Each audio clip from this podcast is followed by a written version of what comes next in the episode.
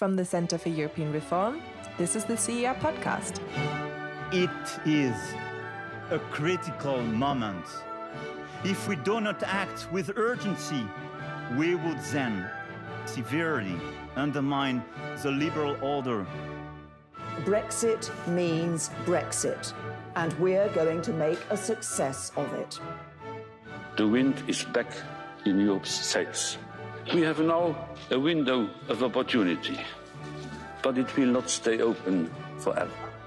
Hello, and welcome to another CER podcast. My name is Sophia Besch, and I'm here today with Sam Lowe, who's a senior research fellow at the CER. Hi, Sam. Hello. Sam, you're here to talk about the customs union. And you and I have talked about the customs union before many a time, and you've written quite a few pieces on this topic.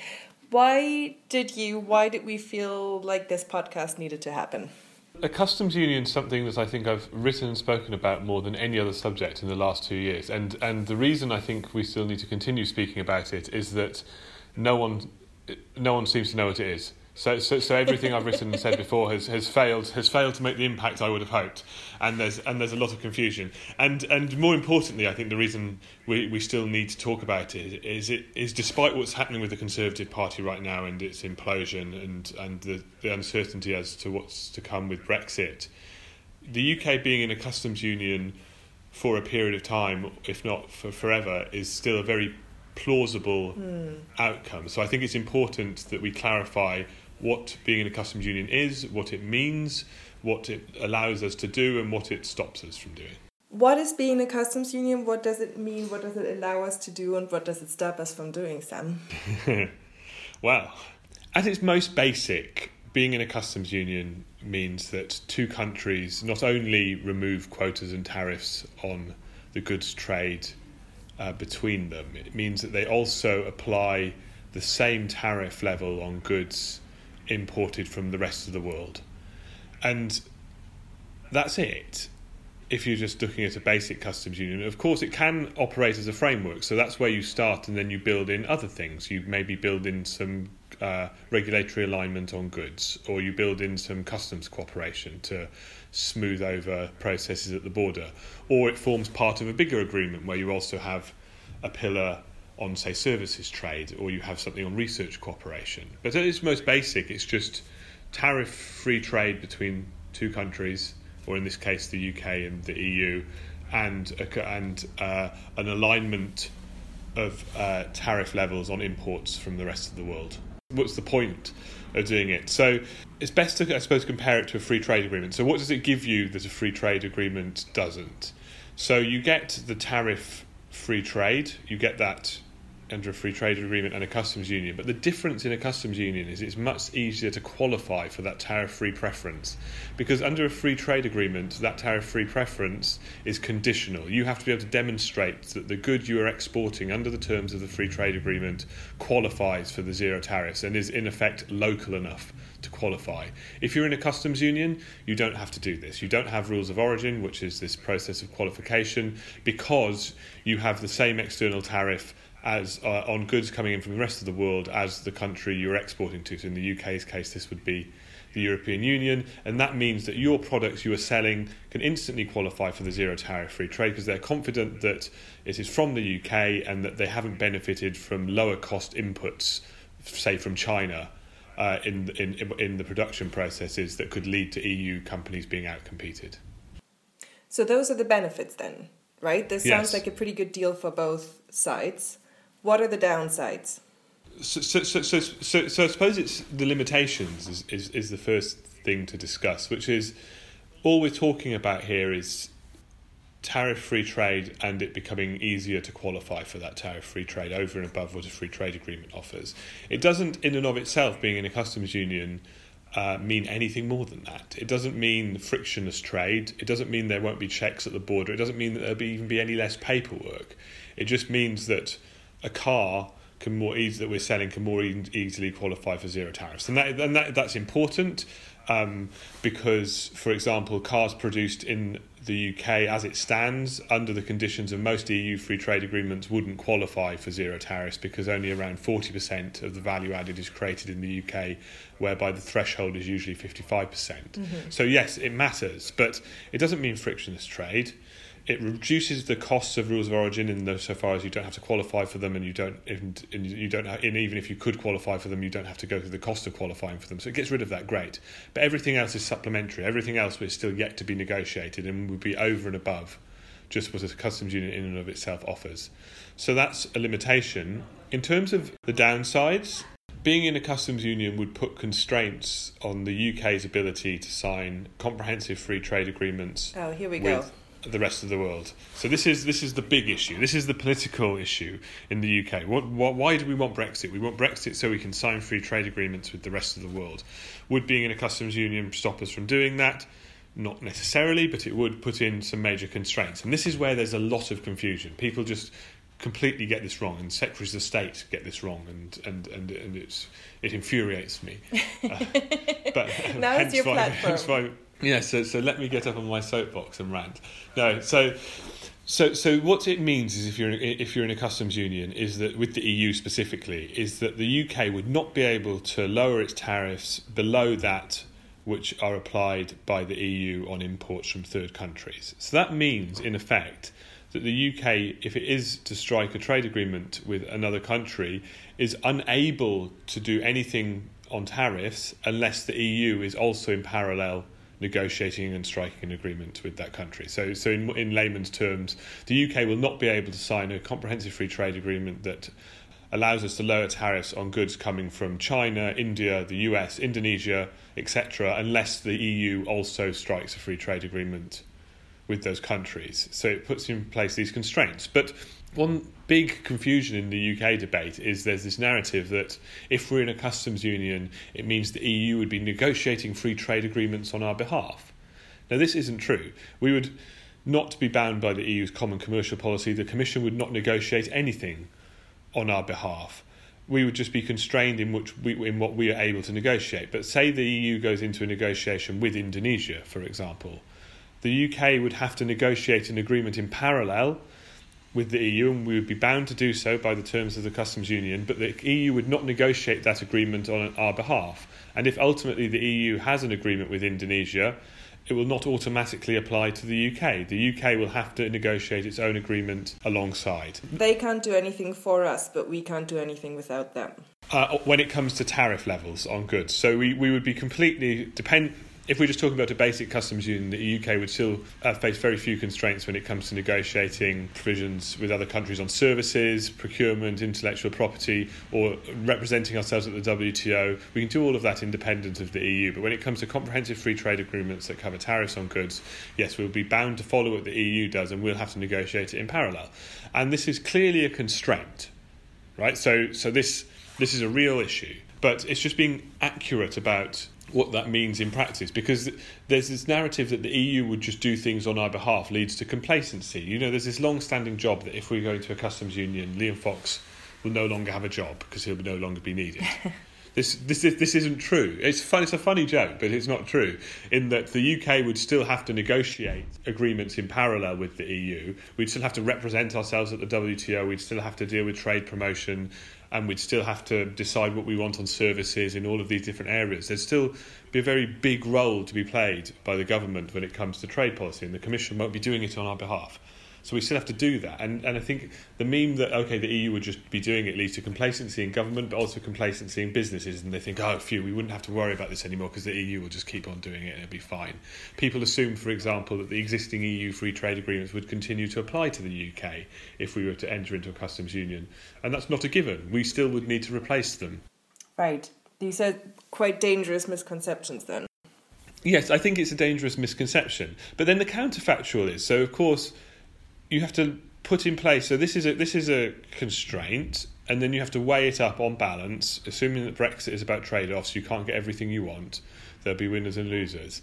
You have to weigh it up against the benefits of being in a customs union, and from an economic perspective, there's no evidence out there, or at least plausible evidence, to suggest that future free trade agreements that the UK could do that the EU wasn't going to do anyway are going to compensate for the losses of exiting a customs union with the EU.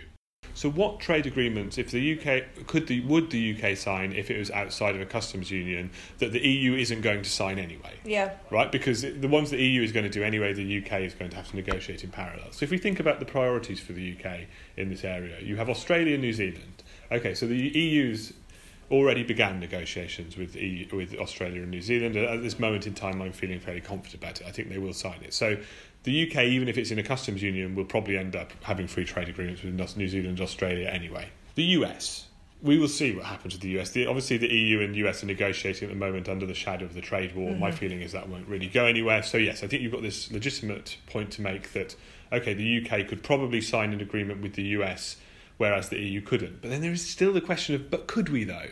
Because all of the aggressive asks of the US that upset Europeans, so say on food safety and the like, they upset British citizens too. So, how popular would this agreement be? How easy would it be for the UK to actually get through such an agreement? And the answer is we don't know. My suspicion is that the British public, when it comes to the politics of trade, are actually quite European, mm. and it might actually be quite a difficult process. So, perhaps not. China, maybe the UK could probably sign an agreement with China. Switzerland's done it, Iceland's done it, but it'd be quite lopsided and quite shallow. So yes, that maybe that's one that could happen. But also, you then have the controversy if we sign an agreement with China in this political context right now, what with trade wars, Huawei, and the like, we'll be putting two fingers up to the US. So there's the politics of that comes. In. Well, quite. And what would that mean for the agreement with the US? Exactly. So, so, so the counterfactual of okay, we're outside of a customs union, we're going to do all of these free trade agreements is, are we? Because I'm I'm not so sure, and we'll have taken the economic hit without actually much certainty as to whether we're going to be able to make up for it by other means. So, from an economic perspective, the argument is quite clear. We should be in a customs union. It's good for UK man, the UK manufacturing industry. But politically, of course, there's different arguments in play. In that, a trade agreement with the US has been held up by a prize, a sort of a reward for Brexit by some. And yes, being in a customs union with the EU would make that very difficult. The I suppose the other constraint, the other issue that people bring up and get and get spectacularly wrong, is there's this idea that okay, so the UK would still have to negotiate in parallel, but what incentive would these countries have to negotiate with the UK if they've already got a, an agreement with the EU, and the UK is bound to apply the EU's tariff as its border. Doesn't that mean that the UK would just have to unilaterally let in goods from, say, Indonesia to go back to Indonesia? Yeah, doesn't it, Sam? Yeah, it, does, it, it would have to just let in goods from Indonesia tariff free anyway, without Indonesia giving us an agreement. And this is this is not true. This is this is, or at least it's it's not the full picture. In that, if the EU were to strike a trade agreement with Indonesia and Indonesia refused to do an agreement with the UK. There is a risk that Indonesian exports that enter the EU at a lower tariff could find their way into the UK via the EU. And there is definitely some risk of that. But in terms of direct imports from Indonesia, the UK would still be able to apply the higher tariff to those. And we know this is true because that's what Turkey does on, say, imports from Turkey, which is in a customs union with the EU. Uh, when it imports from Canada. Canada has a free trade agreement with the EU, but not with Turkey. C- Turkey continues to levy the WTO higher tariff uh, level MFN tariff on imports from Turkey. It doesn't apply the lower tariff that is on offer to Canadian imports, uh, exports entering the EU. So this risk of circumvention of goods entering via the EU into the UK at a, at a lower tariff than before is, tr- is real. But on direct imports, the UK could still offer this higher tariff. And this matters because it means there is still quite a large incentive for, say, Indonesia to negotiate this agreement in parallel with the EU, with the UK.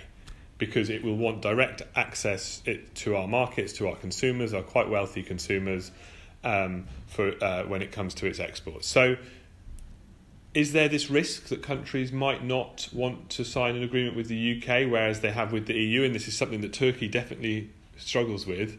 I think it's much reduced. I think the UK is in a much stronger position than Turkey, and because of as being quite rich and and our consumers quite profligate, uh, there is incentive for these countries to sign this agreement in parallel with the UK. And to, and just to be blunt, the UK isn't Turkey. We've got uh, greater standing and and other levers to pull. Okay, so the UK would not just get turkeyed. I just wanted to get that word in because I find it so charming and Yes. it's your invention, I think. Um, but is Labour right to say that the UK could negotiate a better customs union than Turkey then? Yes, and I suppose this is the big one of the big issues in the existing debate, where Labour say, and it's Labour position that they want a customs union, but they want to improve upon that the agreement that Turkey has. And the answer is, could you improve upon? The answer to the question of could you improve upon what Turkey has is yes, you could. Would it be possible for the UK to do so? I think so, and Labour haven't gone in, haven't come out with this statement blind. It's based on discussions they've had with the EU. In terms of what could be improved upon, I think you can legitimately get uh, greater consultation. So before the UK EU enters into negotiations with a new country, uh, it will consult with the UK to inform them so that the UK can begin its own preparations. You could see negotiations more readily happening in parallel, where the EU p- applies more pressure to these third countries to negotiate with the UK in parallel. And you could see um, discussions progressing when it comes to implementation. So the UK and the EU agreeing to implement said agreements at the same time. And all of this is possible, and all of this has actually been proposed for Turkey in the past by the Commission, but has been blocked by the Council, by the Member States, because of other concerns to do with Turkey. The one, I suppose, big question about this is: is could the EU offer this improved framework to the UK and not offer it to Turkey? Hmm. And my feeling is that it would probably have to be on offer to Turkey as well, or at least that's what the Commission would push for. The Commission have wanted to upgrade the Turkey relationship for a long time. So, so and this might be a means of doing so, uh, of, of getting over member state objections. So, yes, I think it's possible, but there are limits. And the big limit, I suppose, is on the question of could the UK have a veto over EU trade policy? And the answer here is quite simple it's no, obviously not. So we've spoken. You've spoken mostly to a UK audience now, trying to clear yes. up um, what we're negotiating on the UK side. If you would address our EU-based listeners, how likely do you think this message is going to get through in the UK? How likely is it that Britain will go for a customs union in the end? What should EU listeners expect? What should they say? Uh, Well, will, will this message get through? I, I would, I would unfortunately go with no. As in, I've been trying for two years, and whilst, and whilst uh, this podcast may may finally get the mainstream cut through I've hoped for, I, I, I, I, I do worry that the British politics at the moment is so insular and tribal that people aren't really open to considered thoughts on compromise solutions whereby there are downsides and upsides and and and no one ends up particularly happy but as to whether it we could end up there? The answer is yes it's quite it's quite possible. And this does obviously it- it's it's preconditioned on the idea that we do leave with an agreement and, and not no deal because obviously in the event of no deal then then this does get removed from the table at least from the immediate future. But if we if the UK leaves with an agreement and is unable to reach a consensus view on what happens to Northern Ireland in that if we want a if the UK does want to just have an arm's length relationship, a free trade agreement style relationship, with no customs union, no single market involved, then Northern Ireland will have to be treated differently. It will have to remain in the single market for goods and customs union. Yeah. So if we can't get to that point and we're still at the sort of level of debate where we want this whole UK relationship, then if we are to account for Northern Ireland in this, then yes, it involves a customs union. And that comes with all of these trade offs that we've just spoken about. I think from an economic perspective, it is on balance better than not being in be, not being in one. And of course, for Northern Ireland, it's a prerequisite for having an open border. If not sufficient, you do need all of the single market aspects on top. So yes, it looks. If we do, and it is a big if, if we do have a structured withdrawal, Yeah. And we do get to this discussion on the future relationship, then a customs union seems quite a likely outcome. If maybe if not maybe not forever, but at least for the foreseeable future. Right. So if and when we get to that point, maybe you and I can record another podcast where you explain what the customs union is and what it does. All over again. Here are all of the things that people still don't understand about being in a customs union. All right. Thank you very much, Sam. Let's hope this gets to the right people. Thank you for having me. Thank you for listening to the CER podcast. If you have any feedback for us or want to leave suggestions for a future episode, then you can find us on Twitter at CER underscore EU.